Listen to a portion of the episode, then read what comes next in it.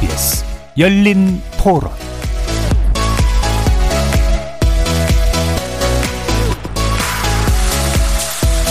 안녕하십니까. KBS 열린 토론 정준희입니다. 아, 미국에서 가만 놔두지 않을 거니까 내가 볼 때는 러시아가 함부로 우크라이나를 침범하지 못할 것이다. 러시아가 자꾸 자기들이 좀 크다고 그래서 우크라이나를 자꾸 짓누르려고 하면 어, 세계의 눈은 그렇게 보지 않죠. 위협만 주고 끝날 것 같은 그쪽에 소련 연방이 있었을 때 영향력을 좀 다시 되찾으려고 하는 그거의 일환이 아닌가.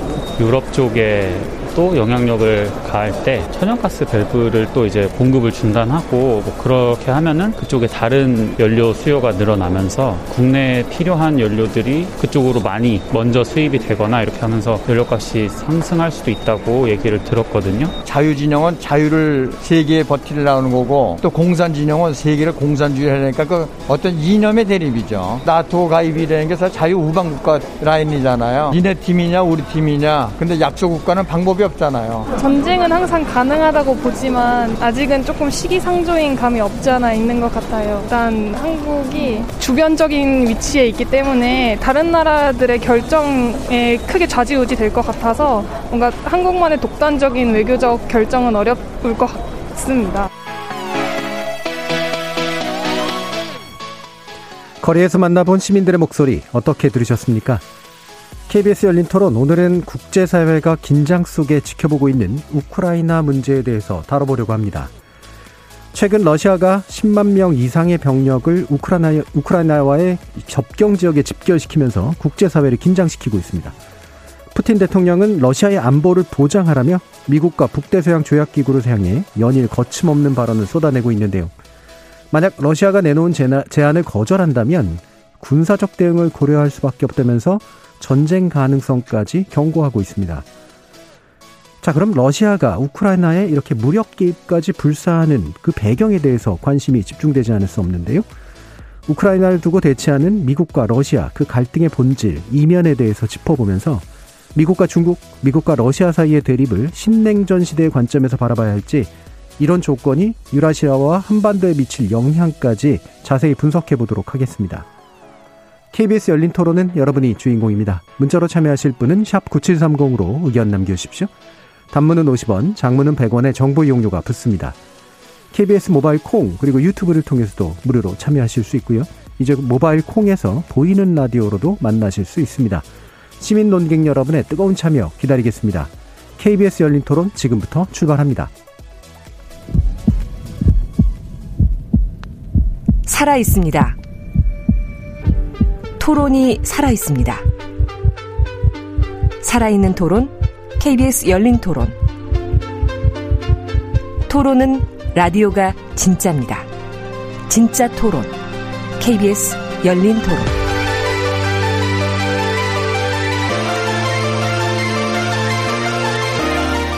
오늘 열린 토론 함께 해주실 세 분의 전문가 소개해 드리겠습니다. 먼저 강윤희 국민대 유라시아학과 교수 나오셨습니다. 안녕하세요. 자, 그리고 박정호 대외경제정책연구원 신북방경제실장 나오셨습니다. 예, 안녕하십니까. 반갑습니다. 신범식 서울대 외교학과 교수 함께 해주셨습니다. 안녕하십니까.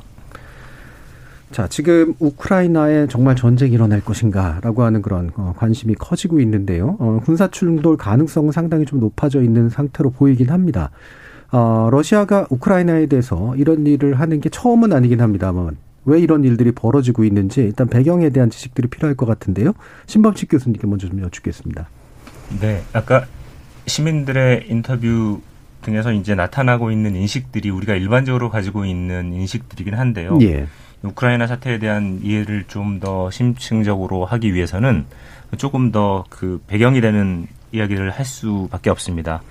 어, 탈냉전 이후에 러시아가 이제 소련이 무너지고 그리고 이제 약화되어진 러시아가 사실은 상당 부분 수세적인 전략을 견지해오고 있었던 것이 사실입니다. 예. 어, 그렇지만은 이런 러시아가 약해진 틈을 타서 이제 서방에서는 이런 기회를 그냥 둘 수가 없는 거죠. 그래서 이제 어, 나토를 중심으로 한 나토의 동진이 진행되었던 거고요. 그래서 나토가 동진하면서 러시아가 전통적으로 어, 우세한 세력권으로 어, 차지하고 있었던 그런 지역들이 점차 줄어든 겁니다. 예. 그래서 이렇게 어, 서방의 영향력이 확대되어지고 러시아 영향력은 어, 쪼그라드는 이제 그런 과정 중에서 러시아가 더 이상은 이 밀리는 것을 허용할 수가 없다라고 느끼게 되는 굉장히 중요한 그런 선이 있을 겁니다. 그래서 러시아가 거기에 대한 저항을 하기 시작한 것이고 그 저항한 이 선이 일종의 이제 지정학적 단층대와 같이 예, 그두 개의 세력이 충돌하는 선이 된 거고요. 바로 그 선상에 위치한 대표적인 국가가 우크라이나가 되는 거죠. 따라서 이 우크라이나의 문제를 이제 러시아가 일방적으로 뭐 우크라이나를 몰아붙인다든지 어, 서방에 대해서 전쟁을 불사하고 뭔가를 하겠다라는 것의 문제라고 이해하기보다는 예. 밀리던 러시아가 이제는 더 이상 우리가 밀리지 않겠다라고 선언하는 과정 속에서 나온 현상으로 우리가 일단은 이 배경을 이해해야 그 다음에 이, 이 현상들에 대한 좀 더 정확한 예. 네, 이해를 할 수 있을 것 같습니다. 예. 아까 그 청취자 그 저희 시민들 만났을 때 이제 자유진영과 공산진영 이제 이 얘기를 쓰셨잖아요. 이게 네. 냉전 시대 때의 어떤 대립 구도가 그대로 있다라고 이제 보시는 건데 사실 냉전 시대 이후에 어 독일 동쪽이 어 사실 서방권 안으로 이제 들어오게 된 셈이고 그게 군사 연대의 어떤 방식으로 좀 정착된 셈인데 이게 우크라이나까지 넘어서게 되면 러시아가 바로 그냥 그 군사적 갈등과 만나게 된다라는 네. 그런 측면이죠. 제가 좀 부연 예. 설명을 좀 드리도록 하겠습니다. 그 이후 중 러시아 외교 정책의 가장 중요한 핵심 목표는 나토군과 러시아가 국경을 접하지 않는다. 특히 그렇죠. 우크라이나는 동슬라브 민족의 심장지대가 어머니의 국가이기 때문에 예. 사실 푸틴이 얘기하고 있었던 강대국 건설을 명분을 없애는 사건이 될 수가 있기 때문에 중요하고 또 하나 이번에 국내적 배경이 있는데 4월과 11월에 걸쳐서 상반기 하반기 두 차례에 걸쳐서 러시아가 우크라이나 국경지대에 병력을 직결하면서 갈등을 직결시켜 때 이것도 나눠서 봐야 됩니다. 예. 4월에 러시아 전략적 의도는 9월 총선 용 성격이 강합니다. 예. 총선에서 승리하기 위해서는 뭐 경제가 발전되거나 안보가 튼튼해야 되는데 코로나 사태를 경제가 좀 여러 가지 좀그 당시 힘든 상태였는데 총선에서 압승을 해야만 장기 집권이 가능하기 때문에 총선에서 민족주의 감정이라든지 예. 여러 대외적인 강력한 보여주기 위해서 이용한 측면이 있고요. 두 번째 것은 사실 대선용입니다. 오늘이 어떤 날인지 아시죠? 오늘 소련 해체 30주년 예, 예. 12월 30일인데 소비에트에 대한 아직도 희망을 품고 있는 강대국에 대한 희망을 품고 러시아 국민들한테 러시아 아직도 살아있다. 그렇기 때문에 푸틴이 이것을 막아낼 수 있다는 걸 보여주면서 2024년에 장기 집권을 해서 36년 가기 위한 정치적 명분 쌓기라는 국내 정치적 의도가 포함되어 있다고 해석해 볼 수가 있을 것 같습니다. 예, 예. 네. 여기서 한 예. 가지 그 우리가 좀 어, 잊지 말아야 될 부분은 이게 지금 자유진영 대 공산주의 진영 간의 갈등이 아니라 예. 이제 그 러시아라고 하는 강력한 또 나라가 또 강력한 다른 세력권과 함께 어, 이 유라시아의 서부 유라시아 지역의 세력권을 다투는 과정, 그럼 네. 강대국 정치의 관점에서 이해를 해야지 이거를 이념의 관점에서 이해한다든가 이제 그런 것은 좀 옳지 않은 것 같고요. 그런 의미에서는 바로 그 강대국 정치의 상호작용이 전지구적으로 어떻게 지금 재구조화되는가라고 하는 질문이 굉장히 중요한 어, 배경이 될 것 같습니다. 예, 그 강대국 정치라고 하는 건뭐 현실 정치의 문제니까요. 그게 이제 아마 이후에 2부에서 어, 정말 어, 강대국 정치가 어떤 구도를 형성하는가 이 문제를 아마 좀 더 자세히 짚어주실 수 있을 것 같고 이게 아무래도 이제 우리가 과거에 이제 냉전 시대 경험도 있고 그러다 보니까 또 이제 미국의 시각에서 또 이 정치를 바라보는 그런 측면들도 좀 있고요. 그래서 아, 이 공산권 러시아가 뭔가 우크라이나를 가지고 뭔가 해먹으려고 한다. 이제 이런 시각이 이제 많이 있는 게 대중적인 인식은 맞는 것 같은데 자, 러시아 입장에서 보면 러시아가 이렇게 뭔가 좀 위협을 느끼면서 행동을 할 만한 아까 이제 그 신범식 교수님이 이제 잠깐 언급해 주신 부분 그런 게 좀 있다고 보시는지 강문희 교수님 말씀 좀 주실까요? 예, 일단은 이제 나토의 동진이 러시아가 지난 한 20년 넘도록 계속적으로 문제를 제기했던 부분입니다. 사실 나토라는 조직 자체가 그 냉전 시절에 공산권 국가들을 겨냥해서 사방 진영의 군사 조직이었던 건데 네. 사실 노직으로 따지자면 냉전이 해체됐으면 냉전식의 군사 조직도 모두 해체돼야 됨에도 불구하고 또한 예 바르샤바 조약 기구가 해체됐음에도 불구하고 음. 나토는 해체되지 않았을 뿐 아니라 오히려 확대가 됐죠. 그래서 어 1999년 또 2004년에 걸쳐서 어뭐 과거의 그 공산권 국가였던 폴란드, 헝가리, 체코 뿐 아니라 이제 구소련 지역에 있던 이제 발트 삼국까지 이제 나토에 가입한 형국을 어, 취하고 있으니 이 나토라는 존재 자체가 러시아의 위협인 겁니다. 네. 네. 근데 여기서 좀 더 구체적으로 가 보면 어, 나토가 확대되고 동진을 했다는 것이 이제 안보적인 측면에서 러시아에 어떤 문제를 제기하냐면 이를테면 이제 러시아의 미사일을 겨냥한 이제 MD 시스템을 배치하는 데 있어서 어, 나토가 동진하지 않았더라면 독일 정도에 있어야 될 MD가 네. 지금 이제 뭐 폴란드에 구축하고 있고 루마니아는 이미 구축이 되었고요.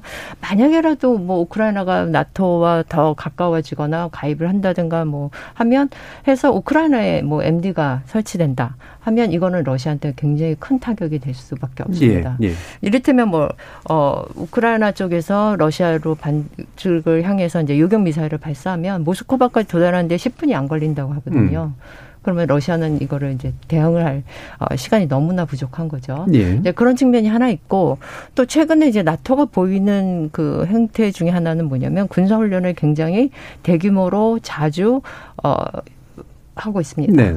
그뭐 올해만 해도 어뭐 이제 조지아에서도 그 군사 훈련을 나토 회원국 플러스 파트너 국가까지 포함해서 이제 했고요. 어또 우크라이나에서도 뭐 9월과 11월에 걸쳐서 이제 이런 군사 훈련을 했는데 지금 제가 말씀드린 것처럼 회원국이 아닌 조지아하고 우크라이나에서 이제 같이 합동 군사 훈련을 하고 있거든요. 예, 예. 근데 이것이 시사하는 바가 뭐겠습니까? 그러니까 나토 우크라이나는 이제 조지아 측에서는 나토에 가입을 하고 싶어 하고 또그 군사력을 강화하고 있는데 설령 가입을 하지 않더라도 우크라이나나 조지아에서 어떠한 문제가 발생했을 경우에 어 나토가 우크라이나나 조지아 영토로 들어올 수가 있는 거죠. 예. 예 이것도 러시아에게는 안보 위협에 어, 큰 어, 짐을 들여주는 거라고 할 수 있습니다. 네. 그러니까 과거의 냉전 시대에는 그러니까 서유럽과 미국이 함께 이제 동맹한 나토 북대서양 조약 기구와 한쪽이 군사적인 축이었고 또 다른 쪽은 이제 바르샤바 조약 기구가 소비에트하고 네. 동구권이 이제 연대한 근데 이게 바르샤바 조약 기구는 해체됐는데 나토는 오히려 늘어나고 있었던 상황이 이제 러시아가 아마 그래서 캐나다 같은 데 미사일 기지 있으면 니들 어떨 거냐 뭐 이런 식의 얘기를 하는 이유가 네. 그런 게 아니겠나 이제 싶은데요. 그럼 러시아가 충분히 위협을 느낄 만한 상황 그리고 어, 실제로 회원국이 아닌 데서도 벌어지고 있는 그런 일들 이런 걸 보면서 그럼 러시아가 나름대로 아예 이제 그 이상한 행동을 하고 있는 거라고 보기는 좀 어려운 측면들이 있는데 러시아가 구체적으로 요구하고 있는 사항들에 대해서 박정호 박사님 좀 말씀 네, 주시죠. 네, 좀 간단하게 말씀드리면 두 가지 사항을 네. 러시아가 12월 7일 날 미러 화상 정상회담에서 합의 본 사항 이두 가지였거든요. 네. 첫째 합의는 뭐냐 하면 러시아가 안보 제안서를 작성해서 미국 측에 전달하면 미국 측이 검토하고서 거기에 대한 반응을 주겠다. 음. 그다음에 이것을 실무적으로 논의할 수 있는 나토 동맹국이 참여한 고위급 실무 협의체를 만들기로 합의한 상황입니다. 그 이후에 그래서 그 사항이 두 개가 뭐냐면 첫째는 나토의 동진을 금지해야 된다. 예. 그래서 다, 른건 모르겠지만 우크라이나 조직 우리 앞마당까지 쿠바 사태를 얘기하면서 우리 앞마당까지 한 건 안 된다. 그 러시아가 들은 논리가 뭐가 있냐면 제가 친노파는 아니지만 러시아 푸틴 대통령 12월 23일 기자회견에서 든 논리가 1999년에 있었던 그 유럽 안보회의 정상회담에서 채택됐던 유럽 안보 헌장을 들었습니다. 헌장의 핵심 내용이 뭐냐 하면 타국의 안보를 위해서 다른 나라 자국의 안보를 위해서 다른 나라 안보를 침해하면 안 된다는 유럽 안보 헌장이 채택됐거든요. 네. 네. 러시아도 마찬가지로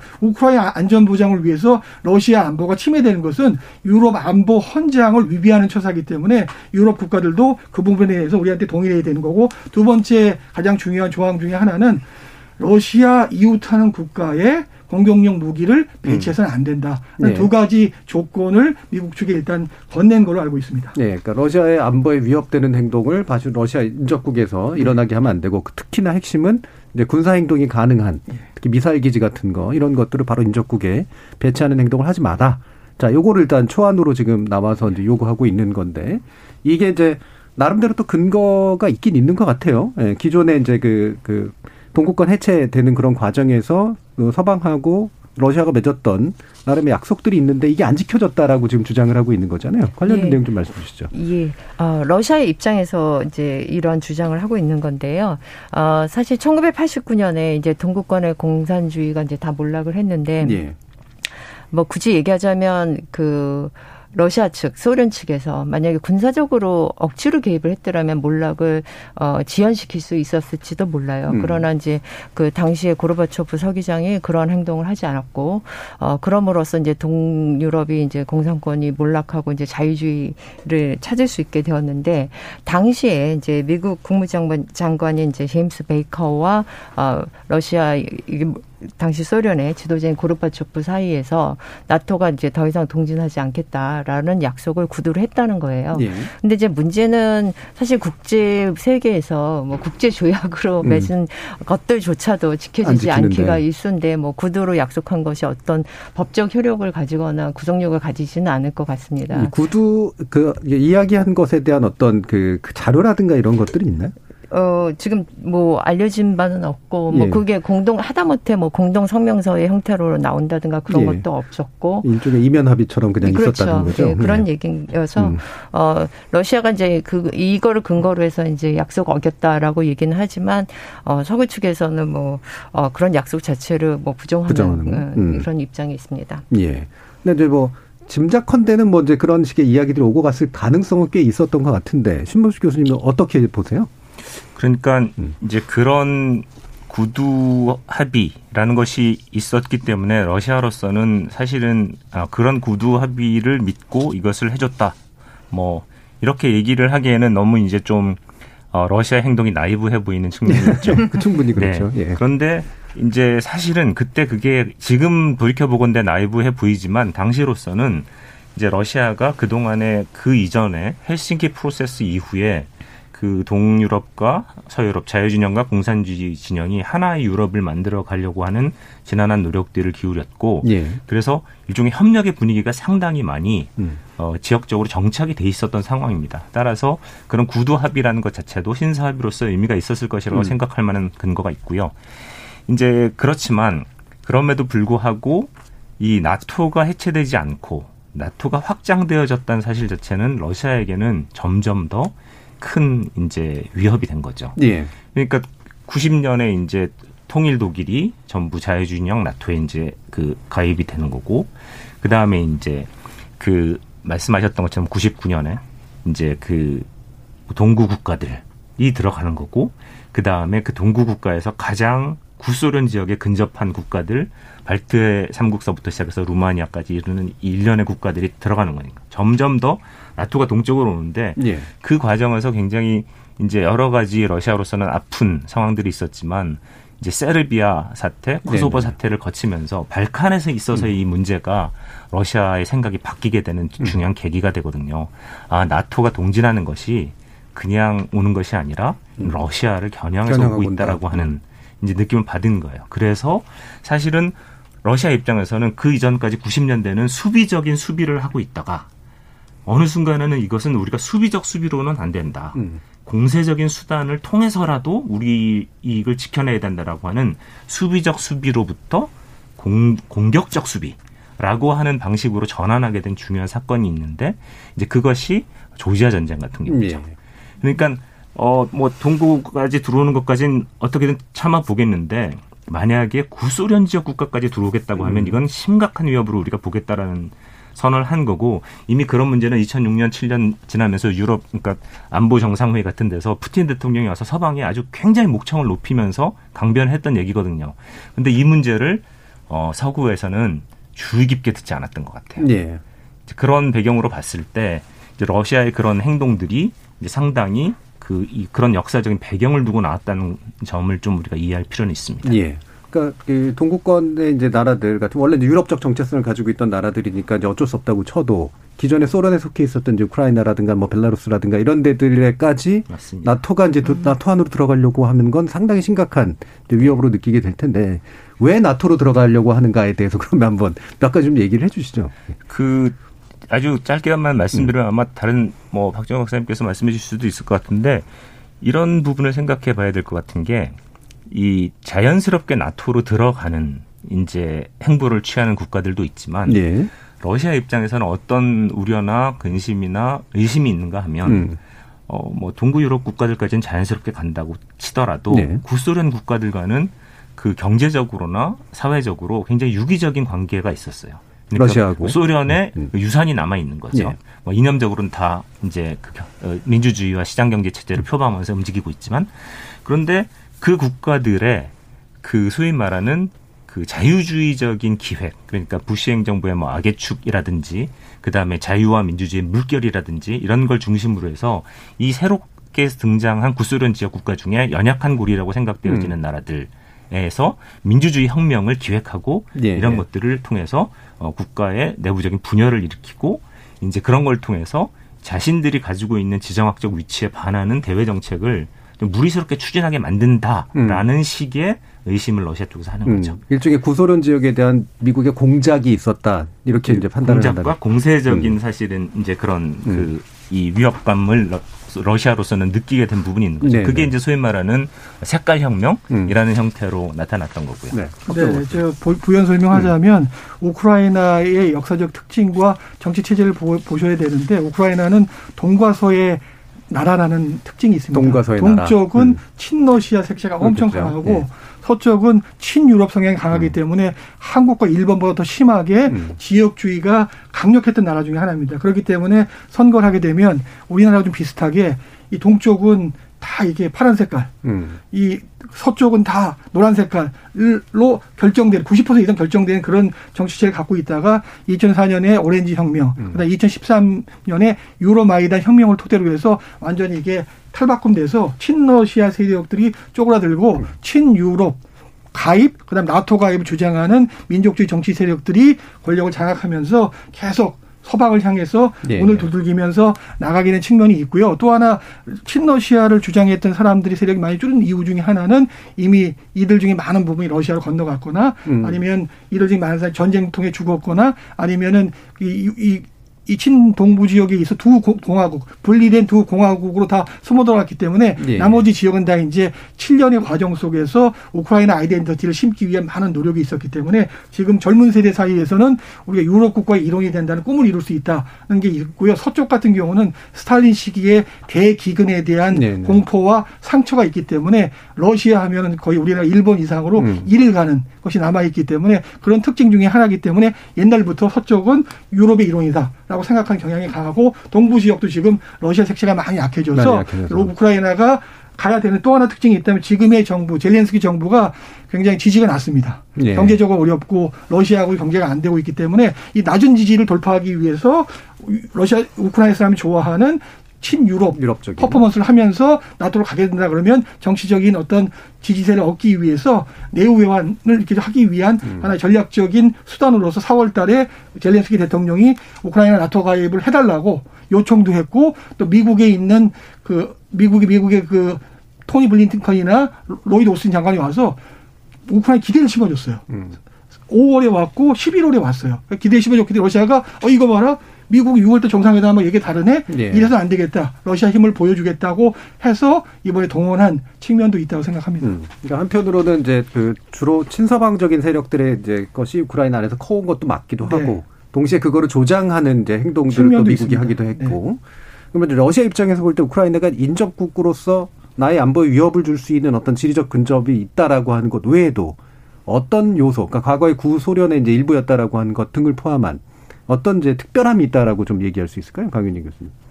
예, 어, 우크라이나는 뭐 어, 일단 영토로서 굉장히 그 러시아를 제하고 유럽에서 가장 큰 예. 영토에 해당하고 있고 또 어, 우크라이나를 어, 따라서 이제 그 또 우크라이나 과거 역사를 보면 어 그 유럽 문화에 많이 이제 그 접할 수 있는 어 그런 역사를 가진 적이 있고요. 음. 한 400년 걸쳐서 이제 폴란드 쪽에 영향을 많이 받았고 음.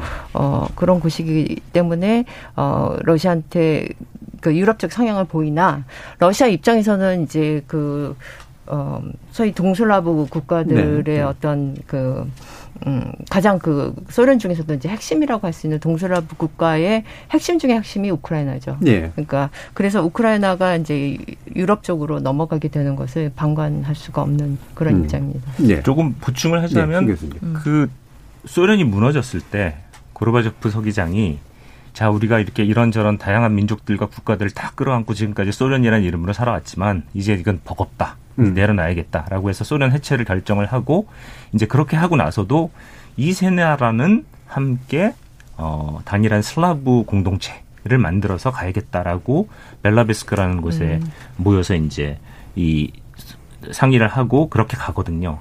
그게 이제 뭔가 하면 러시아, 그다음에 우크라이나, 벨라루스 예. 이 동슬라브 삼국은 같이 간다. 그리고 거기에 다 합의를 하고 있었고요. 그만큼 역사적으로 언어적으로도 그렇고 역사적으로도 그렇고 러시아의 뿌리가 되는 우크라이나, 이 키예프는 러시아 어머니의 젖줄이고요. 예. 그런 인식들이 있는데 이제 우크라이나 입장에서는 맨날 그 강한 러시아로부터 당했던 경험들과 역사적인 음. 기억들이 있거든요. 굉장히 친하지만 이제 그런 어떤 균열적인 구도가 있었던 거죠. 이제 그, 그것을 이제 러시아가 그 이렇게 이제 포용하면서 같이 가야 된다라고 생각을 하고 있었을 정도의 나라였는데 이제 결국은 독립이 됐습니다. 네. 독립이 됐는데 독립이 되더라도 이 사실은 구소련 시절에 있었던 여러 가지 측면에서의 경, 사회 경제적인 분업 구조가 있지 않습니까? 우크라이나의 풍부한 밀과 곡창 음. 그리고 농산물들 그다음에 우크라이나 동부에 있었던 어, 중기계, 중공업 이런 것들이 러시아의 어떤 그 또 산업과 같이 긴밀하게 연결되어 있었던 그런 구조 음.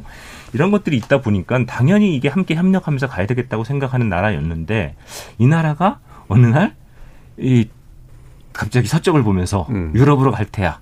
라고 하는 것 자체에 러시아 국민들이 굉장히 음. 이제 그 당혹스러운 거죠. 아니, 우리가 그럴 수 있나? 이제 그게 그런데 처음에 처음에 그런 얘기가 나왔을 땐 그냥 그럴 수 있, 나 그럴 수 있나라고 하다가 정말 이게 이제 그런 가능성이 소위 말하는 오렌지 혁명을 통해서 가시화되어지고 또 그 유로마이단을 통해서 가시화되어지니까 러시아 입장에서는 이제 현실적인 계산을 하기 시작한 겁니다. 그래서 우리가 우크라이나를 완전히 잃는 안, 그다음 부분적으로 우크라이나를 아무것도 못하라고 만드는 안, 예. 아니면 우크라이나를 완전히 점령하는 안을 음. 포함해서 이 다양한 고민을 하기 시작했던 거고요. 그래서 사실은 적극적으로는 우크라이나의 노보러시아라고 하는 괴뢰국 같은 걸 만드는 구상도 한번 해봤었고요. 예. 그렇, 그렇지만 그게 아니라면 최소한 지켜야 될 게 크림이었고 음. 크림은 역사적으로 전통적으로 러시아 거다라고 하는 인식이 굉장히 강해서 그거를 전격적으로 이제 합병한 거고요.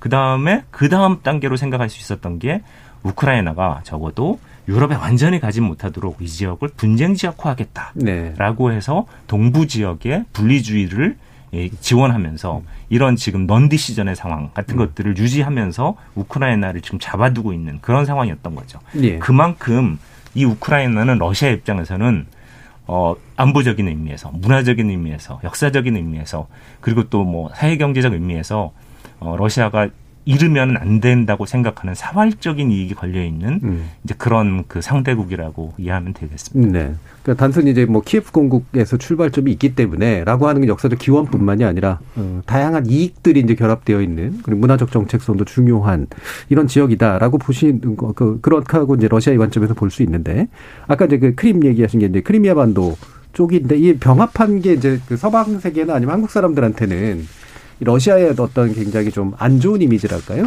이런 것들을 만드는 상당히 결정적인 게 있었던 것 같거든요. 뭐 우크라이나 입장에서도 일부는 또 그랬을 것 같고. 그래서 2014년도에 그럼 크림반도를 왜 병합했고 그것의 이상의 일들을 아마 우크라이나 할 수도 있겠다라고 느끼게 만드는 상황들이 벌어지고 있는 건데 그 배경에 대해서도 좀 얘기를 좀 해주죠. 그 당시 이 크리미아 반도의 병합이 있었던 이유 같은 것들. 네, 그 크리미아 반도의 병합을 하게 된 결정적인 사건들이 몇 개 있습니다. 당시 유로마이단이 일어났던 원인 중에 하나는 야누코비치 친러파 대통령이 그 유럽과의 연합협정, 자유무역협정 체결 2주를 앞두고서 친러시아로 돌아서서 네. 그걸 연기시키면서 우리 러시아로 가겠다라는 음. 선언을 하면서 민족주의 정당이 주도가 돼서 우리 유럽의 꿈을 포기시키지 말자고 해서 시위를 해서 이게 이제 활화산처럼 이게 번져났던 것이 유럽 아이단 혁명의 구체적인 배경인데 제가 좀 아쉬워하는 사건이 하나 있습니다. 2월 그 당시 2014년 2월 21일 날 사실은 이, 너무 이게 국제화되고 사람도 많이 죽고 하니까 분쟁을 해결하기 위해서 국제적 관심사가 되니까 러시아, 우크라이나, 그 다음에 독일, 프랑스, 폴란드 외교장관이 배석하에서 정부와 야당 지도자 간의 합의안을 만듭니다. 이2일 합의라고 해서 2월 2일 합의인데 음. 그 합의안의 내용이 야누코비치가 권좌에 내려가고 어 조기 대선을 다시 실시한다는 음. 합의를 봤는데 그 합의안이 반나절 만에 저기 이그 마이단 광장의 시위대로부터 종이 촉에 찢어지면서 음, 음. 또 데모를 일으키면서 갔는데 그 배경에 미국 CIA의 약간의 그 공작이 있었다고 러시아는 주장을 하고 있습니다. 왜냐하면 음. 그 러시아 입장에서는 아니 정부와 야당 지도 합의 보고 독일과 폴란드와 프랑스 장관이 여기 서갖고 다 합의복에 만들어준 합의를 날렸기 때문에 예. 러시아는 그 선에서 아마 이걸 좀 이게 중지안을 찾으려고 했었는데 그게 날아가면서 커지면서 야누코비치가 피신하고 우크라이나가 완전히 유럽으로 넘어갈 상황이 되자 최후의 카드로서 크림반도에는 러시아 계 주민들이 당시 60% 살았기 때문에 코소보 사건 때 서방이 제기했던 논리 주민 자치 투표를 토대로 해서 음, 음. 들어갈 명분을 만들고 군대가 크림반도에 러시아군이 주둔하고 있었기 때문에 거기가 또 크림반도가 흑해와 지중해가 요지에 있었기 때문에 거기를 장악할 수 있다면 동쪽과 이 흑해를 장악할 수 있다면 우크라이나를 포위할 수 있었기 때문에 러시아 전략적 판단하에서 가장 자기 자산을 활용해서 그걸 점령하게 된 계기가 됐는데 어쨌든 우크라이나 땅을 러시아가 무력을 동원해서 점령했기 때문에 국제적으로 비난을 받고 영토 분쟁이 있었는데 이제 푸틴의 주장, 러시아 정부의 주장은 그 땅은 원래 러시아 땅이었고 그게 후르시초프 서기장이 그동안 친선의 의미, 스탈린 시대의 음. 어떤 악몽을 이겨 선물로 행정권을 이양한 건데 소련 해체 이후에 그 찾아오지 못했고 있기 때문에 우리 땅이고 거기에 살고 있는 주민들이 의지를 우리가 받아들였다는 논리로 그 강제 병합을 음. 정당화시켜 왔던 것이죠. 예. 네. 어, 크림반도는 군사 전략적으로 굉장히 중요한 곳이에요. 음. 그래서 크림반도에 이제 그 유명한 러시아 호케 함대가 음. 있고요. 음. 호케 함대 헤드쿼터가 이제 세바스토폴인데 그것도 이제 크림반도에 있고 그런 의미에서 러시아한테 이 크림반도를 혹시 모를 그 우크라이나의 어떤 서 친서 그런 어떤 성향 때문에 잃게 된다는 거는 굉장히 치명적이었고요. 네. 그래서 아마 유럽 마이단 이런 사태 속에서 이제 우크라이나 정세가 굉장히 혼란한 가운데 전격적으로 크림반도를 병합을 한 음. 걸로 어, 판단할 수 있습니다. 네. 그럼 아까 이제 그 얘기를 해주셨는데 이게 어떻게 보면은 이렇게 두 가지 시각이 가능할 것 같아요. 그러니까 상층 정치에 대해서 대중들이 이제 반발, 반발을 한 것이다. 라고. 그건 정당성이 그럼 대중들한테 있는 거니까. 근데 아까 이제 말씀 주신 가운데는 이 대중들의 반발은 일종의 미국의 CIA 개입에 의해서 조작됐거나 이제 아, 그건 러시아 주장이 네, 러시아 주장이죠. 수 있는데 네. 하나 측면이 있다면 음. 우리가 반드시 좀 짚고 나가야 측면이 있다 그러면 러시아는 KGB 나라라는 통칭을 합니다. 왜냐하면 예. KGB 출신들이 권력을 장악하고 있는데 예. 우크라이나는 재벌의 나라입니다. 예. 우크라이나 포로셴코도 재벌이었고 사실은 재벌이었거나 재벌과 연관된 정치 후보를 미는 나라기 때문에 사실은 이 마이단 혁명에서도 우크라이나 재벌 간의 어떤 친서방 재벌과 음. 친러시아 재벌 간의 어쨌든 어떤 이권을 다툰 다툼이 영향을 미쳐갖고 음. 예를 들어서 그런 그런 간에 그런 것도 국내적인 배경으로 작용했기 때문에 이것은 어쨌든 국민들이 유럽을 가는 꿈을 위해서 정치 세력들이 좀 이용한 측면도 일부는 있다고 볼 수가 있겠습니다. 네. 자 그러면 어뭐 일부 마무리하기 전에 사실 요거를 가지고 이제 그러면 이제 그 견해들을 한번 여쭈면 좋을 것 같은데 아 이게 이제 뭐, 뭐 사실 전쟁이라고 하는 거는 어, 날 것처럼 되지만 사실 쉽게 나기는 어려운 거고. 그런데 또 의외의 곳에서 갑자기 펑 터지기도 하고 이런 이제 두 가지 속성이 다 있잖아요. 지금 상황을 어느 정도로까지 심각하게 보는 게 맞다라고 판단하시는지 신 교수님부터 좀 말씀 주시죠. 네.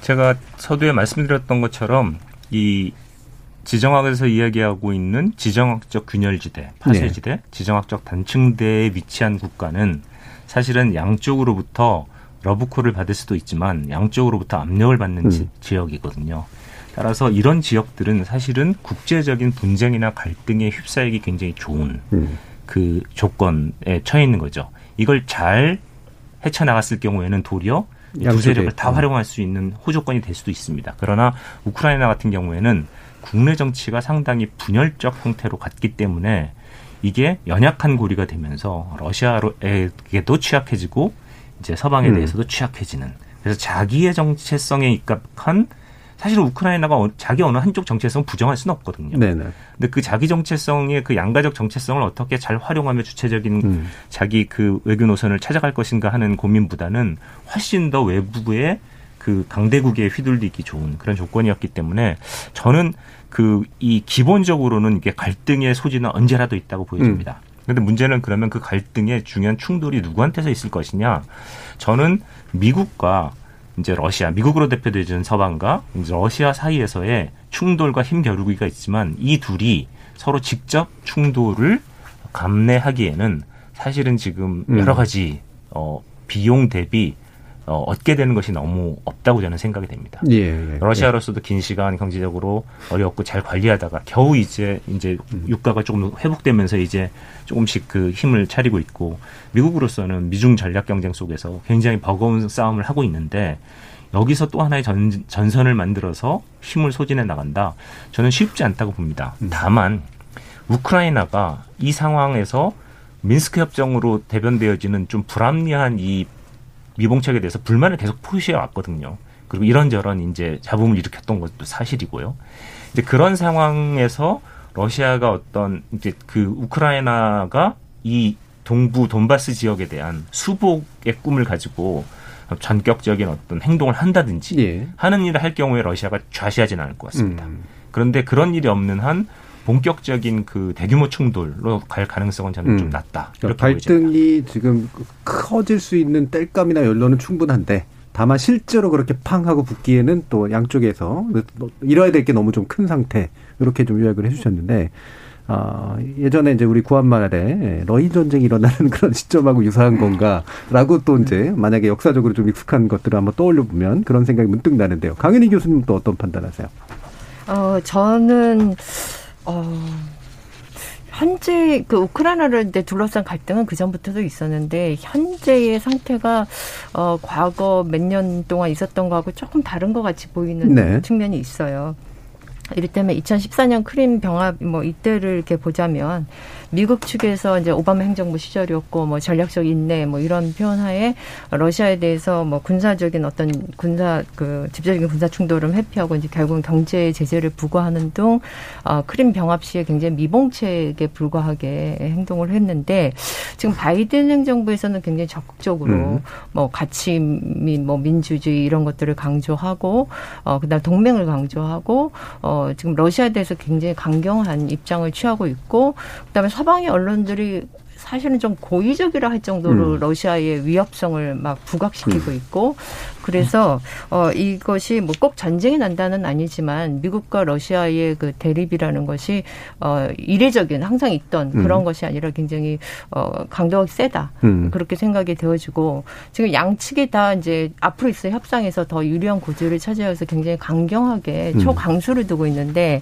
어 이것이 서로 간에 이제 합리적인 어떤 대화를 통해서 해결책을 모색 하면 어 위기에서 벗어날 수 있지만 이 그렇지 못하다고 했을 때 본인들이 뱉은 말들이 있기 때문에 어 이게 그 원치 않는 전쟁으로 끌려 들어가게 되는 그런 위험성이 전혀 없지 않아요. 그래서 예, 예. 굉장히 어 러시아는 러시아대로 미국 미국대로 지금 대단히 어 조심스러운 외교를 해야 되는 시기라고 생각합니다. 예, 박정호 실장. 저는 좀 생각이 다릅니다. 예. 왜냐하면 전쟁 가능성을 배제할 수는 없지만 예. 가능성이 저는 거의 희박하다고 봅니다. 희박하다. 이유가 뭐냐? 러시아가 만약 전쟁을 하면 보면 경제 지지를 더 받는데 수입 체제에서 뺄 거고요. 노드 스트림 2가 지금 개통이 돼서 물론 유로 거리 시스템이 지금 중요히 그것도 날아갑니다. 그리고 네. 정치적으로 완전히 고립돼서 G7에서 빠져 G8에 빠져 있지만 또 고립되고 사회 문화적 여론 조사를 보면 음. 러시아 시민들 전쟁 원치가 않습니다. 네, 네. 그렇기 때문에 명분과 실익이 없다.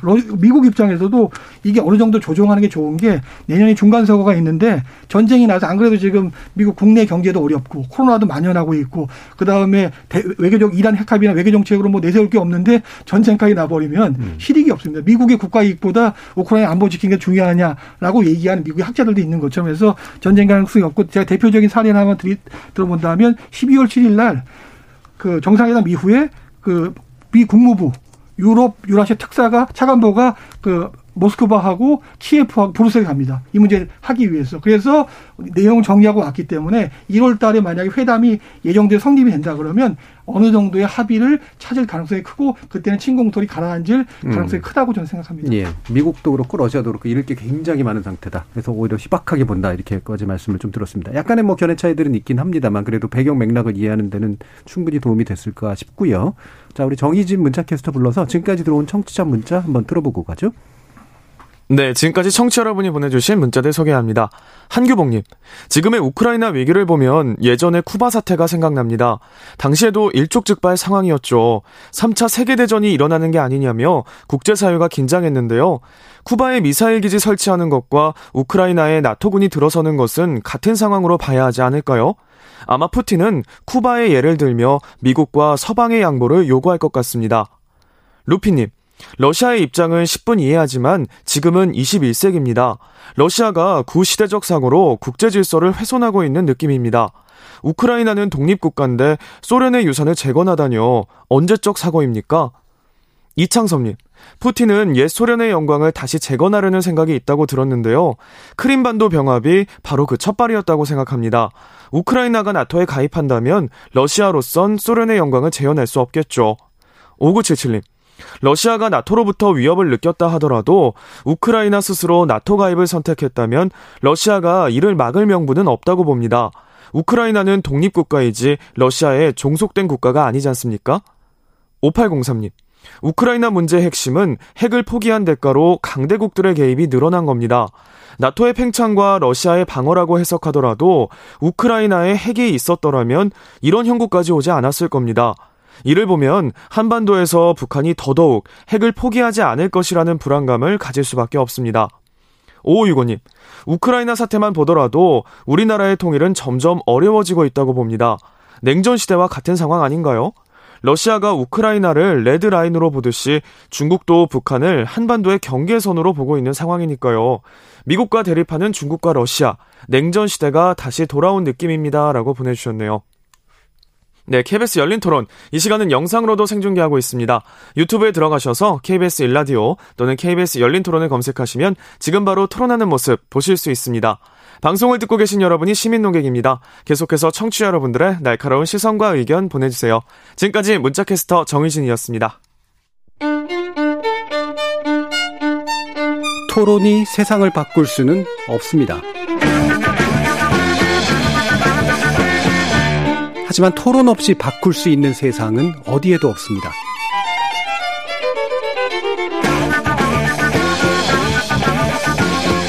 세상의 선한 변화를 갈망하는 당신. 정답이 아니라 질문의 힘을 믿는 당신. 우리 KBS 열린 토론에서 만납시다.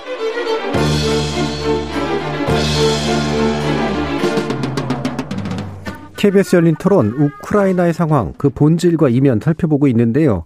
박정호 대외경제정책연구원 신북방경제실장, 신범식 서울대 외교학과 교수, 강윤희 국민대 유라시아학과 교수 이렇게 세 분의 전문가와 함께 하고 있습니다. 자 그러면 뭐 신냉전에 관련된 판단은 좀 더 후에서 좀 해보도록 하고요. 어, 현재 사태가 어떤 방향으로 굴러갈 것인가에 대한 나름의 또 예측 같은 것들도 좀 필요할 것 같은데 이게 사실은 현실을 냉정하게 예측하는 거랑 내 기대를 투사시키는 거랑 섞여 있는 경우들이 이제 많잖아요. 근데 되도록이면 좀 분리해서 현실적으로는 어떨 가능성이 제일 높고 되도록이면 이렇게 좀 됐으면 좋겠다로 한번 말씀을 해주셔도 좋을 것 같아요. 박정호 박사님부터 한번 들어볼까요?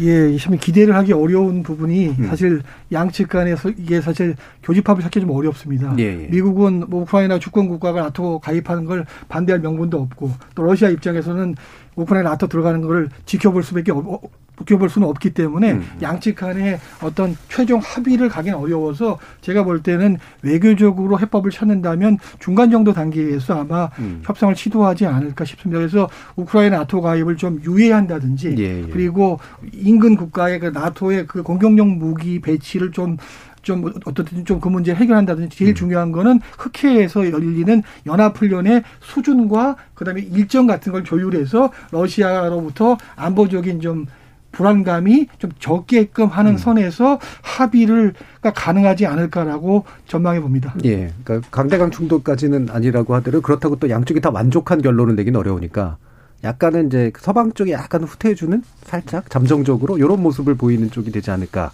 이렇게 얘기해 주셨네요. 강윤희 교수님 어떠세요? 어, 뭐, 어, 예전에 이와 유사한 사태가 이제 쿠바 미사일 위기 예. 사태에서 이제 어, 소련 측에서 그 당시에 이제 쿠바에 미사일을 배치하는 걸 포기하는 대신에 이제 쿠바의 안전 보장을 해줬던 게 중간적인 어떤 어, 해결책을 구한 적이 있어요. 그래서 이번의 경우에도 어, 우크라이나 문제를 두고 어, 유럽 그 서방 측에서 뭐 우크라이나가 나토에 가입할 수 있다 없다까지 그렇게 맞춤표를 찍지는 않을 것 같습니다만은 러시아의 요구를 이제 10분 어, 수용하는 선에서 음. 어, 일단 표면적으로는 좀 매끄럽게 그렇게 이렇게 그 협상을 어, 시도할 가능성이 있다고 봅니다. 예, 러시아 쪽의 입장을 상당 부분 좀 수용하는 예. 방식으로 좀 가게 예. 되지 않을까. 예. 신봉식 교수님 저는 그 이번에 1월 달에 이제 1월 10일 날 미국 러시아 협상 그다음에 1월 11일 날 러시아 나토 12일 날 아마 러시아 OSC 이런 식으로 연쇄적으로 쭉 이제 협상들이 예정되어 있는데 여기서 러시아가 요구한 요구 사항을 그 미국이나 유럽 쪽에서 받아줄 가능성이 크진 않아 보인다라는 예. 생각이 듭니다. 이제 도리어 이 협상을 통해서 이제 우크라이나 사태의 본질을 조금 더 국제적인 문제로 예, 이거를 이제 해결해 나갈 수 있는 국제적인 뭐 컨설테이션의 메커니즘 음. 같은 것들을 만들어 나가는데 도리어 주력하게 될 것 같고요. 음. 이긴 기간을 통해서 아마 어, 아까 청취자들께서도 뭐 문자를 통해서 말씀해 주신 것처럼 주권 국가가 나토에 들어가는 것을 막을 수는 없죠. 그런데 그 주권 국가의 그런 권리를 부정하지는 않지만 자기의 사활적 이익이 침해받는다라고 느끼는 강대국이 음. 자기 이웃 국가에서 변화하는 그 변화를 좌시하지 않겠다고 했을 때 어떤 일이 벌어질 수 있는가를 예, 예. 보여주는 예시가 우크라이나였기 때문에 바로 이 지점, 그러니까 러시아가 우크라이나에 대한 안전 보장을 어떤 식으로 약속을 하고 서방은 러시아의 위협감을 어떻게 줄여주는가 하는 이 두 가지 문제를 가지고 딜을 해나가는 예, 예. 좀긴 프로세스가 가야게 되지 음. 않을까. 그러니까 협상의 결론이 난다기보다는 협상의 테이블이나 협상의 형식들 또는 의제 이런 것들을 주로 맞춰가는 쪽으로 상당 기간 지속될 것 같다. 네, 그래서 음. 사실은 음. 지금 러시아 나토 위원회라고 하는 중요한 이 그런 메커니즘이 사실 그 크림 합병 이후로 음. 이제 개점 휴업 상태였다가 이제는 완전히 오피스까지 문을 닫는 상황까지 갔는데 네. 결국 이런 프로세스를 다시 재활성화하면서 우크라이나 문제를 조금 더 유럽의 안보 문제 전체와 연관지어서 가는 그런 프로세스 필요하지 않을까 이런 음. 생각이 듭니다. 네, 알겠습니다. 그러면 어, 지금 이제 어, 이런 것도 있을 것 같아요. 어, 만약에 이제 그 각자가 이제 쓰는 카드들이 있을 텐데 최대한 뭐 갈등을 고조시키는 방식이라든가 또는 제재하는 방식이라든가 이런 이제 카드들이 무력까지 가지는 않는 선에서 어떤 또 되도록이면 예방하는 선에서 어떤 것들을 동원을 할 수 있을까 거기에 대한 또 나름대로 좀 이렇게 의견들도 좀 있으실 것 같거든요. 박정호 네. 박사님 말씀 들어볼까요? 네, 처음 시켜주시니까 갑자기 음. 든 생각은 뭐냐면 음.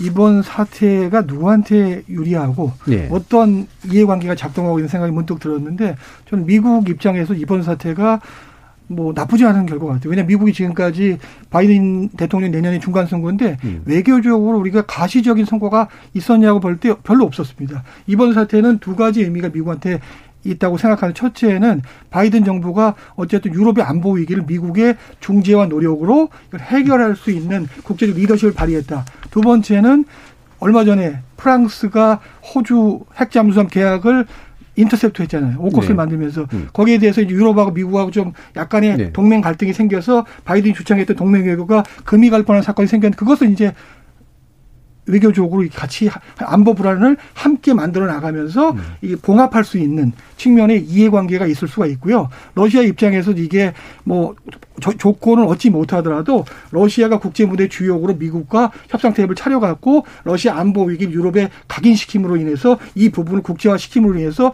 러시아 이걸 활용할 수 있는 카드를 손에 쥐게 됐다는 거고 음. 우크라이나 입장에는 좀 답답하긴 하지만 우크라이나 입장에서도 어쨌든 그 러시아가 다른 행동을 했을 때 서방 또, 또 나토로부터 군사적 지원을 받을 수 있는 어떤 국제화 이슈가 됐기 때문에 젤렌스키 입장에서도 또 유럽으로 가는 길을 위해 노력하고 있다는 음. 정책 메시지를 던질 수 있기 때문에 예. 이게 결국은 세 국가한테도 이해관계가 좀 일치할 수 있는 부분이 있기 때문에 러시아 입장에서는 이 러시아 외교 술책 중에 그런 게 있거든요. 가만히 있으면 아무도 나를 알아주지 않지만 네. 갈등과 긴장을 고조시키면 내 얘기를 들으라고 오기 때문에 그러면 내 의견을 관철시키고 있다라는 이야기가 있는 것처럼 그런 측면에서 보면은 뭐 그런 부분에서 우리가 좀 이해할 수 있다. 그러면 이 사태가 저는 어쨌든 군사적 갈등 가능성은 희박하고 음. 외교나 대화를 통해서 지속 적인 테이블을 차릴 수 있 고 대화가 지속된다는 것 자체만으로도 상당히 의미가 있는 음. 결과물이라고 볼 수가 있을 것 같습니다. 예, 아까 박정 박사님은 다분히 좀 희망적이지 않은 이야기를 해주셨는데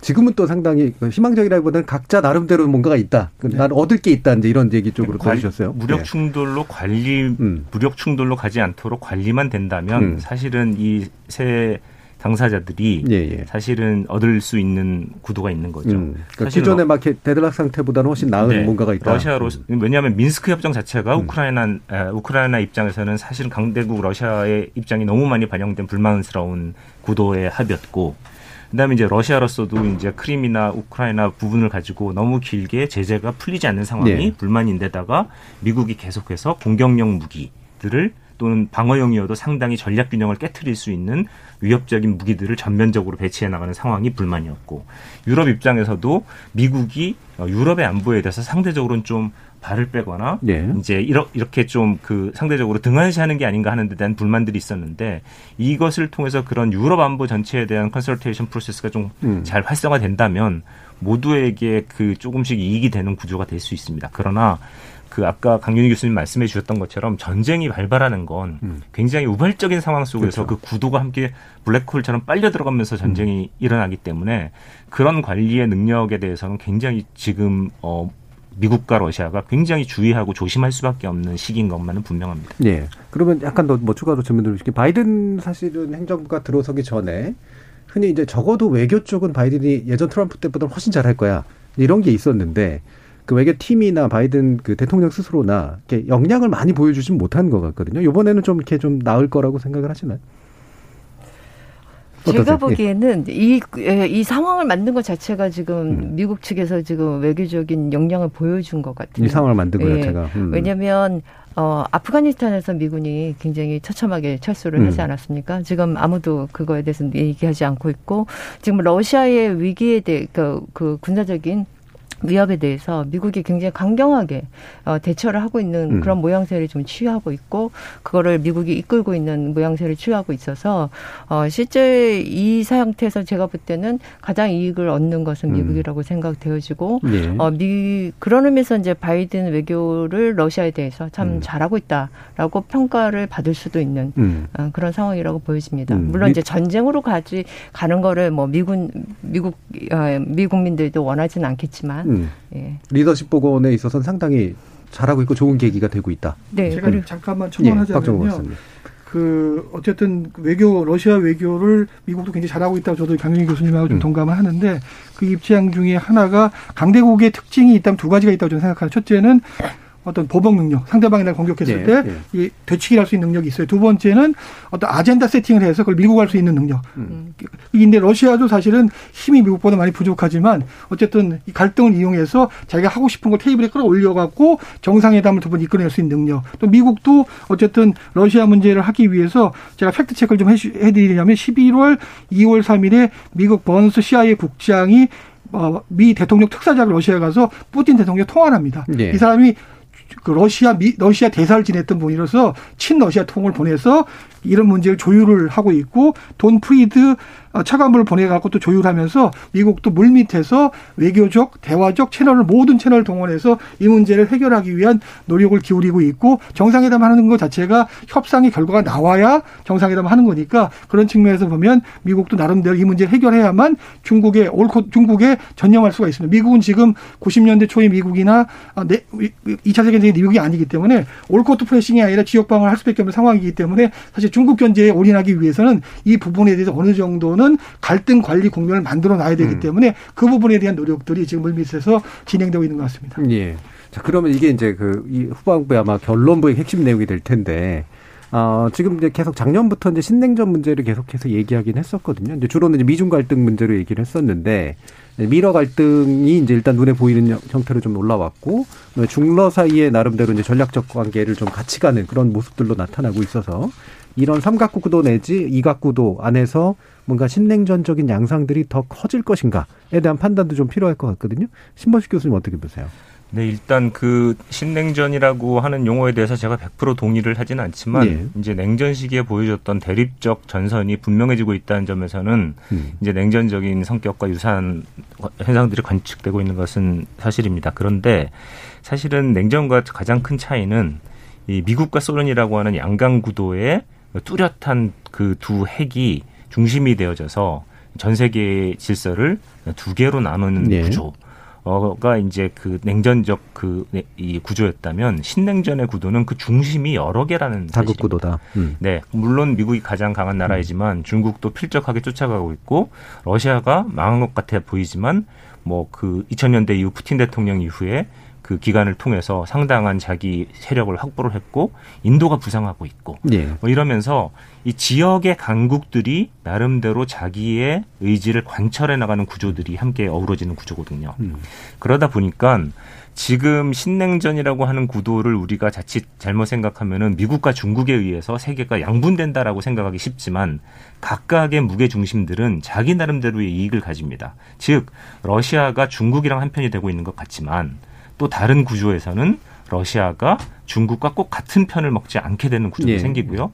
인도가 미국과 같은 편을 가고 있는 것 같지만 인도가 꼭 미국과 같은 편을 가고 있는 것이 아닌 음. 이제 그런 현상들이 벌어집니다. 따라서 지구적 수준에서 미국의 단일 패권을 견제하기 위해서 뭉쳤던 러시아 중국이 미국을 견제한다는 의미에서는 그게 일견 어, 양, 양진영적 구도로 보이지만 지역적 질서의 구조로 내려와 보면은 음. 다양한 다극적 강국들이 이익을 위해서 상이한 경쟁들을 벌이고 있는 구조가 지금의 국제 질서의 구조인 겁니다. 음. 따라서 지구 질서와 지역 질서를 좀 분리해서 바라볼 수 있는 시각이 굉장히 필요한 시기이죠. 음. 전지구적으로 보면은 강대국 간의 갈등의 양상은 좀 더 선명해지는 건 맞는데 어, 로컬 차원이나 이런 리전 차원으로 보게 되면은 이해관계들이 굉장히 복잡해서 선이 맞습니다. 여러 군데에서 거어지게 될 가능성이 맞습니다. 훨씬 더 높다. 예. 네. 박정호 박사님. 예, 저는 신냉전이란 용어에 신범철 교수님 동의하지 않습니다. 저는 오히려 국제관계 new normal로 정의하고 싶습니다. 예. 왜냐하면 이게 신냉 냉전 구도와 다르게 case by case 사례가 많은 게 대표적인 인도의 예를 들어보겠습니다. 인도는 지금 인테 미국 인태 전략 핵심 파트너인데 인도는 사실은 러시아하고도 상하이 협력 기구라든지 브릭스의 멤버가 돼 있고 또 인도는 최근에 그 푸틴 대통령이 미국하고 정상회담 하기 하루 전날 인도로 직접 날아가서 인도하고 엄청난 군사 협약을 맺습니다. 근데도 미국이 뭐 제재하거나 아니면 뭐 인도에 대해서 나쁜 얘기 하지 않지 않습니까? 또 독일도 마찬가지죠. 독일도 나토 동맹국이자 미국 동맹국인데 노드 스트림 2라는 국, 국익을 달성하기 위해서 미국의 제재 위협도 설득해 가면서 지금 거의 완공 단계까지 끌어갈 수 있는 것이 사실은 강대국의 힘이고 외교고요. 러시아도 가장 걱정하는 게 미국의 스탠스가 중요하다는 거죠. 러시아가 가장 원하는 것은 미국이 역 릭슨 전략을 하기 원합니다. 네. 중국을 견제하기 위해서 음. 러시아 협력하기 원하는데 러시아 가장 안 좋은 시나리오가 두 개 있습니다. 미국 미국하고 갈등하고 미국 중국하고 미국이 싸우고 미국이 러시아 갈등하는 상황을 벗어나야 됩니다. 중국의 주니어 파트너가 되길 원치 않습니다. 음. 그래서 그런 부분이 하나고 또 하나는 중국과 미국 관계 갑자기 개선돼서 러시아가 낙동강 오리알 되는 사태를 가장 걱정하고 있기 때문에 예. 러시아도 마찬가지 중국하고 전략적으로 협정하는 것도 바로 미국과의 관계 개선의 의지도 갖고 있기 때문에 국제 관계를 냉전처럼 진영이 아니라 new normal인 거죠. 국가 이익에 따라서 같이 가고 아닌 것은 돌아설 수 있는 상황이기 때문에 지금의 국제 관계는 그런 시각으로 좀 보는 것이 바람직할 거라고 네. 생각합니다. 뭐 사실 아주 다른 것 같지는 않아요. 네. 신냉전도 정의하신 건 아니니까 심 교수님께서. 예. 그다음에 강연님. 예. 어, 이번 사태를 음. 이제 미국과 러시아가 얼마나 슬기롭게 푸느냐에 따라 신냉전이 도래할 것이냐 말 것이냐가 예. 결정될 거라고 보는데 만에 하나라도 이런 이제 외교적인 노력으로 문제를 풀지 못하는 경우에는 어, 저는 이제 신냉전과 유사한 것이 시작됐다라고 네. 그렇게 볼 네. 수밖에 없다고 생각을 합니다. 음. 일단은 이제 우리가 이제 냉전 시절을 생각을 해보면 이 냉전 시절에 그러니까 체제의 그 대립, 이념의 대립, 그다음에 군비 경쟁 이런 것들이 있었고 또 러시아, 소련 측에 대해서 이제 경제 봉쇄가 있었는데 지금 이제 러시아하고 군사 충돌이 뭐 작은 규모든 어, 예, 뭐 좀 더 큰 규모든 일어나게 만약에 된다고 하면 어 신냉전과 유사한 그 상황이 벌어진다고 봅니다. 일단은 이념적으로 얘기하면 어 과거 공산주의와 뭐 자유민주주의는 아니더라도 지금 바이든이 자유민주주의 대 권위주의 정권이라는 그런 네, 틀로 네. 이미 이제 세계를 음. 어 양분해서 보는 거를 투사를 했고요. 그다음에 이제 군비 경쟁이나 뭐 군사적 대립이라는 것이 이제 계속될 것이고 그다음에 러시아에 대해서 이제 지금 이미 경제 제재가 가해지는데 훨씬 더 강한 강한 어 그 국제 결제망에서 퇴출을 한다든가 이런 정도까지 이루어진다면 어 러시아와 러시아와 협력하시는 몇몇 국가들끼리의 그 경제가 훨씬 더 긴밀해지는 반면에 이제 서구와는 이제 경제적인 어떤 교류에 많은 제재가 가해지겠죠. 음. 그렇게 되면 러시아가 원하든 원하지 않든 이런 국제적인 자유 무역 질서에서 러시아가 상대적으로 위축되거나 고립될 수밖에 없고 그러면 일종의 경제 봉쇄와 유사한 음. 그런 형태가 만들어질 수 있겠죠. 음. 그래서 이런 신냉전으로 안 가기 위해서 이번 협상이 잘 이루어져야 음. 될것 같습니다. 네. 그러니까 예. 이 러시아가 이제 굉장히 이제 중요한 변수가 될 수 있는 것이 아까 예. 말씀하신 것처럼 미국이 과연 어떤 종류의 지구 질서를 만들려고 하느냐. 이제 그렇게 봤을 때 지금 바이든 행정부에서는 뭐 민주주의, 자유의 가치 이런 것들을 중심으로 해서 이 연대를 강조하고 있는데 그게 이제 지향하는 바는 반민주적 내지는 권위주의적 그 정권들 특히 러시아 중국을 한쪽으로 몰면서 이제 그 대립 구도를 만들어 가려고 음. 하는 의지가 분명히 보이거든요. 따라서 사실은 미중러 전략적인 삼각 구도의 관계에서 봤을 때 지금 저도 굉장히 뭐 정말 제 기대가 담겨져 있는 부분이 미국이 중국과의 싸움에서 버거워서 러시아를 좀 어, 끌어내면서 예. 함께 중국을 견제하는 형태가 되면은 훨씬 균형이나 좀 안정적인 형태가 될 것이다라고 생각했지만 미국이 지금 취하고 있는 스탠스로 봐서는 러시아와의 전략 협력을 고도로 활성화할 것 같지는 않아요. 음. 그러, 그러, 그러나 그렇다고 해서 러시아랑 경쟁을 하고 갈등을 부추겨서 새로운 전선을 형성할 만큼 미국이 힘이 많지도 않아요. 버겁고 그건. 예. 음. 따라서 지금 형태에서는 이 둘이 적절하게 같이 붙어 있도록 묶어두면서 음. 나머지 국가를 연대하고 나, 그런 그 이후에 차라리 균열 구도를 이렇게 어, 한번 그 기회를 노리는 음. 이런 전략을 지금 가는 것이 아닌가. 바이든 정부의 커다란 전략으로 봤을 예. 때. 그런 관점에서 보면 바로 이런 부분이 신냉전처럼 보일 수 있는 부분이 분명히 있습니다. 지구적 음. 구도에서는. 그러나 아까 인도 예시, 뭐 독일 예시, 그리고 일본도 그렇고 모든 국가들, 지역적 강국들이 그런 지구적 구도와 상관없이 자신의 이익을 관철해내는 다양한 연결과 연대의 전략들을 펴고 있습니다. 이건 뭐 냉전 질서랑은 전혀 예. 맞지 않는 구도인 거죠. 예, 예. 따라서 이, 이런 다층적인 세계에 다양한 틈바구니가 보여지는 이 속에서 어떤 전략으로 그 틈바구니를 헤치면서 나갈 것이냐 하는 것이 지금 21세기 국제 정치에서는 굉장히 중요한 국가 전략의 지침이 음. 돼야 될 거라고 생각합니다. 이제 방금 말씀 주신 부분이 바로 이제 우리 정부가 이제 그럼 어떻게 해야 될 것인가라는 문제인데 뭐 단순하게 누구랑 편 먹을 거냐 사실 이 문제가 아니라 어, 이해관계 어떤 양상들을 살펴보면서 등거리 내지 뭐 원거리 뭐 이런 식의 것들 뭔가 좀 섞어 나가야 될 텐데 러시아가 뭐 이렇게 사실 우리하고 아주 사이가 나빴던 건 또 아닌 조건이었기 때문에 지금 어떤 거를 러시아하고 좀 해나가는 것을 좀 고려하는 것이 좋을까 미국에 대해서는 또 어떤 태도를 갖는 게 좋을까 이런 견해들도 좀 필요할 것 같아요. 일단 박정 박사님 좀 말씀 네, 주시죠. 매일 저를 처음 시키니까 참 부담스러우세요? 네, 부담스럽다기보다는 감사합니다. 얘기할 시간이 많이 주시니까 있게 말씀드리도록 하겠습니다. 네. 자, 우리가 러시아를 얘기하기 전에 북방 정책을 좀 예. 얘기했으면 좋겠습니다. 아마 얼마 전 돌아가신 전 노태우 대통령께서 한번 추, 추진했던 정책 중에 하나인데 저는 북방 정책의 의미를 이렇게 얘기합니다. 제가 뭐 북방 정책 빠르해서 그런 게 아니라 북방 정책이라는 것은 대한민국의 역사상 자주적으로 새로운 외교 공간을 창출한 사례입니다. 그렇죠. 그래서 네. 동구권 시장을 열었기 때문에 중국을 포함한 동유럽 시장이 우리가 진출할 수 있었기 때문에 네 네. 대한민국이 30년의 먹거리를 만들었고 음. 또 러시아랑 협력해서 뭐 우주 분야 협력도 했고 또 러시아랑 협력을 많이 해서 저희가 우리가 상당히 많은 삼성의 AI 센터가 왜 모스크바에 있는지 아십니까? 가장 경쟁력 있는 센터이기 때문에 모스크바에 네. 만든 것처럼 러시아 협력은 저는 이제 뭐 인프라 많은 협력이 가장 중요한 것은 러시아 관계에 있어서 저는 서쪽과 동쪽은 다르다고 봐야 된다고 봅니다. 전략적 접근이 필요한데 서쪽은 러시아가 유럽 안보의 이 불안 덩어리이지만 동쪽은 미국이 활용하기에 따라서 중국을 막아낼 수 있는 음. 전선이 될 수가 있기 때문에 아, 극동 지역에 그렇죠, 그렇죠. 음. 극동 지역을 살릴 수 있기 때문에 우리가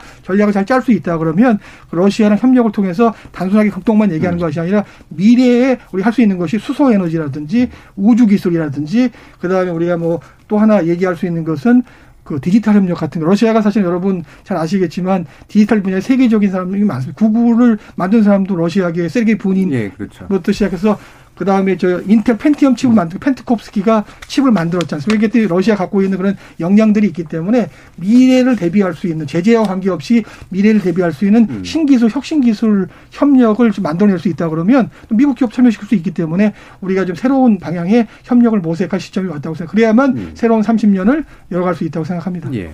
참고로 어, 대경제정책연구원의 신북방 경제실장이십니다. 그래서 북방 경제 관련된 이야기 많이 해주셨고요. 강현희 교수님도 한번 견해 주시죠. 네. 예. 사실 뭐 그동안 네. 러시아와 한국의 관계가 아주 긴밀하진 않았지만 네. 어, 굉장히 뭐 내실 있게 서로 음. 상호 신뢰를 쌓아왔고 좋은 관계를 잘 유지해 왔다고 생각합니다. 그런데 이제 만약에라도 이제 아까 얘기한 대로 갈등이 더 고조되고 음. 어뭐 신냉전과 유사한 상황으로 가게 되면 제가 볼 때는 뭐 저희의 의지와 상관없이 상당한 저희가 그 러시아의 관계 개선에 압박을 받게 될 것 같습니다. 뭐 과거 그런 사례가 없었던 것이 네. 아니고요. 또 러시아에 대한 경제 제재 음. 때문에 음. 어, 어그 우리가 뭐 이를테면 이제 낮은 합산 프로젝트 같이 남북로 음. 삼각 협력 그 프로젝트를 더 이상 이어가지 못한 그런 사례도 있고요. 그래서 어 바라건대는 어 그런 어떤 그 신냉전과 유사한 상황이 벌어지지 않기를 어 바라게 어, 저희가 바랄 수밖에 없다고 생각하고 음. 그런 의미에서 미국하고 러시아가 음. 어 차가운 전쟁 그러니까 냉전이 아니라 차가운 평화를 이루었으면 좋겠습니다. 차가운 평화. 예. 아주 뜨겁을 거라고 기대는 못 하시니까 네, 적어도 차가운 평화라도. 자, 신범식 교수님은 어떤 전망이나 제안해 주실 수 있을까요? 네, 저는 그 이제 서두에 말씀드렸던 그 지정학적 단층 대상에 위치한 지정학적 중간국. 예. 대한민국도 마찬가지고요. 근데 저는 이 지정학적 중간국이 이제 지역 정치 구도에서 동북아시아, 동아시아 구도에서 봤을 때 북한도 지정학적 단층 대상이 있다고 보여지고요. 그렇죠. 네. 그다음에 조금 확대해서 생각하면 일본도 사실은 조금 비껴 있어도 역시 그 위에 네, 있고 네. 그다음에 러시아의 극동 지역이 거기에 위치한다고 보여집니다. 그러니까 유럽에서는 그렇지만 아시아에서는 어, 그 러시아처럼 큰 나라도 지정학적 중간국으로서의 가능성이 있는 네네. 것이죠. 음. 저는 이 지정학적 중간국들이 강대국 미중 경쟁이라고 하는 충돌 속에서 할 수 있는 가장 좋은 대안이 중간국 연대 같은 전략들을 펴는 것이 굉장히 음. 중요하다고 생각합니다. 그런데 안보적인 문제에서 러시아와 협력하기는 쉽지 않기 때문에 안보적 함의를 지닐 수 있는 어, 다양한 에, 그 전략적 산업들에 있어서의 러시아와의 협력 그리고 이제 그 러시아와의 어떤 그 그런 경제적인 협력의 고도화 이런 것들이 굉장히 중요한 전략이 될 것 같고요. 또 한 가지는 이 중간국적인 입장을 잘 좀 이 머더릿하게 이 소화해낼 수 있는 파트너로서 러시아와 일본과 이제 한국이 네. 이 이제 환동의 협력 그 구조 같은 것들을 만들어내는 것은 다가오는 북극 시대를 음. 대비해서도 굉장히 중요한 협력이 될 수 있다고 생각됩니다. 이런 식으로 지정학적 중간국의 연대라는 것이 조금 더 강화되어지면 미중 전략 경쟁을 상당 부분 완화시켜 줄 수 있을 뿐만 아니라 사실은 어, 지역적인 균형 같은 것들을 이뤄냄으로써 상당히 우리에게는 전략적 자율성의 공간 같은 것들을 만들어낼 수 있는 전략이 될 것이고요. 그런 의미에서 신북방 정책이라든지 아니면 신남방 정책과 같은 이 중간선에 있는 국가들을 연결하려고 하는 노력은 우리가 굉장히 열심히 이루어내야 할 과제이고 그런 의미에서 러시아는 굉장히 새로운 의미의 전략적인 의미를 가진 음. 어, 협력의 파트너다라고 하는 생각을 해볼 수 있겠습니다. 예, 예. 뭐 다들 근데 이제 그게 연결하면 좋은데 다들 또 이제 생각들이 달라가지고 특히 일본 같은 경우에는 그런 게 아이디어나 어떤 태도가 좀 잘 안 보이는 면이 좀 있는 것 같아도 어떠세요? 사실은 그 일본도 이 북방 협력과 관련해선 그 아베 수상 시절에 음. 어, 블라디보스톡에 있었던 동방 경제 포럼에 개근을 했습니다. 음. 그래서 일, 러시아와의 관계 관계를 강화하기 위한 노력을 했고요. 도리어 우리가 조금 더 적극적으로 나가면서 이 3자 협력 같은 것들을 시도하려고 했으면 예. 가능성이 꽤 있었다. 있었을 것 같고요. 음, 음. 도리어 그 부분으로 해서 한일 관계를 풀어낼 수 있는 고리도 될 수 있지 예, 예, 않았을까 하는 아쉬움이 남는 대목입니다. 음, 그렇습니다. 자, 오늘 우크라이나 문제를 통해서 사실 국제 질서에 대해서 좀 더 깊이 있게 들어보는 시간 가졌는데요. 어, 오늘 논의는 그럼 이것으로 모두 정리하도록 하겠습니다. 오늘 토론 함께해 주신 신범식 서울대 외교학과 교수, 강윤희 국민대 유라시아학과 교수, 박정호 대경제정책연구원 신북방경제실장 세 분 모두 수고하셨습니다. 감사합니다. 네, 수고하셨습니다.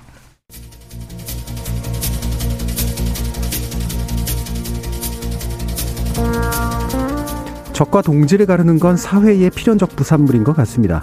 민주적으로 안정화된 국내 정치는 그나마 주로 말로 싸우지만 통치 시스템을 갖추지 못한 국제 정치는 무력을 동원해서 싸우는 일이 결코 드물지 않아서 문제죠. 어떤 이유에서건 전쟁을 포함한 물리적 충돌이 문제 해결의 수단이 되는 건 막아야 할 텐데요.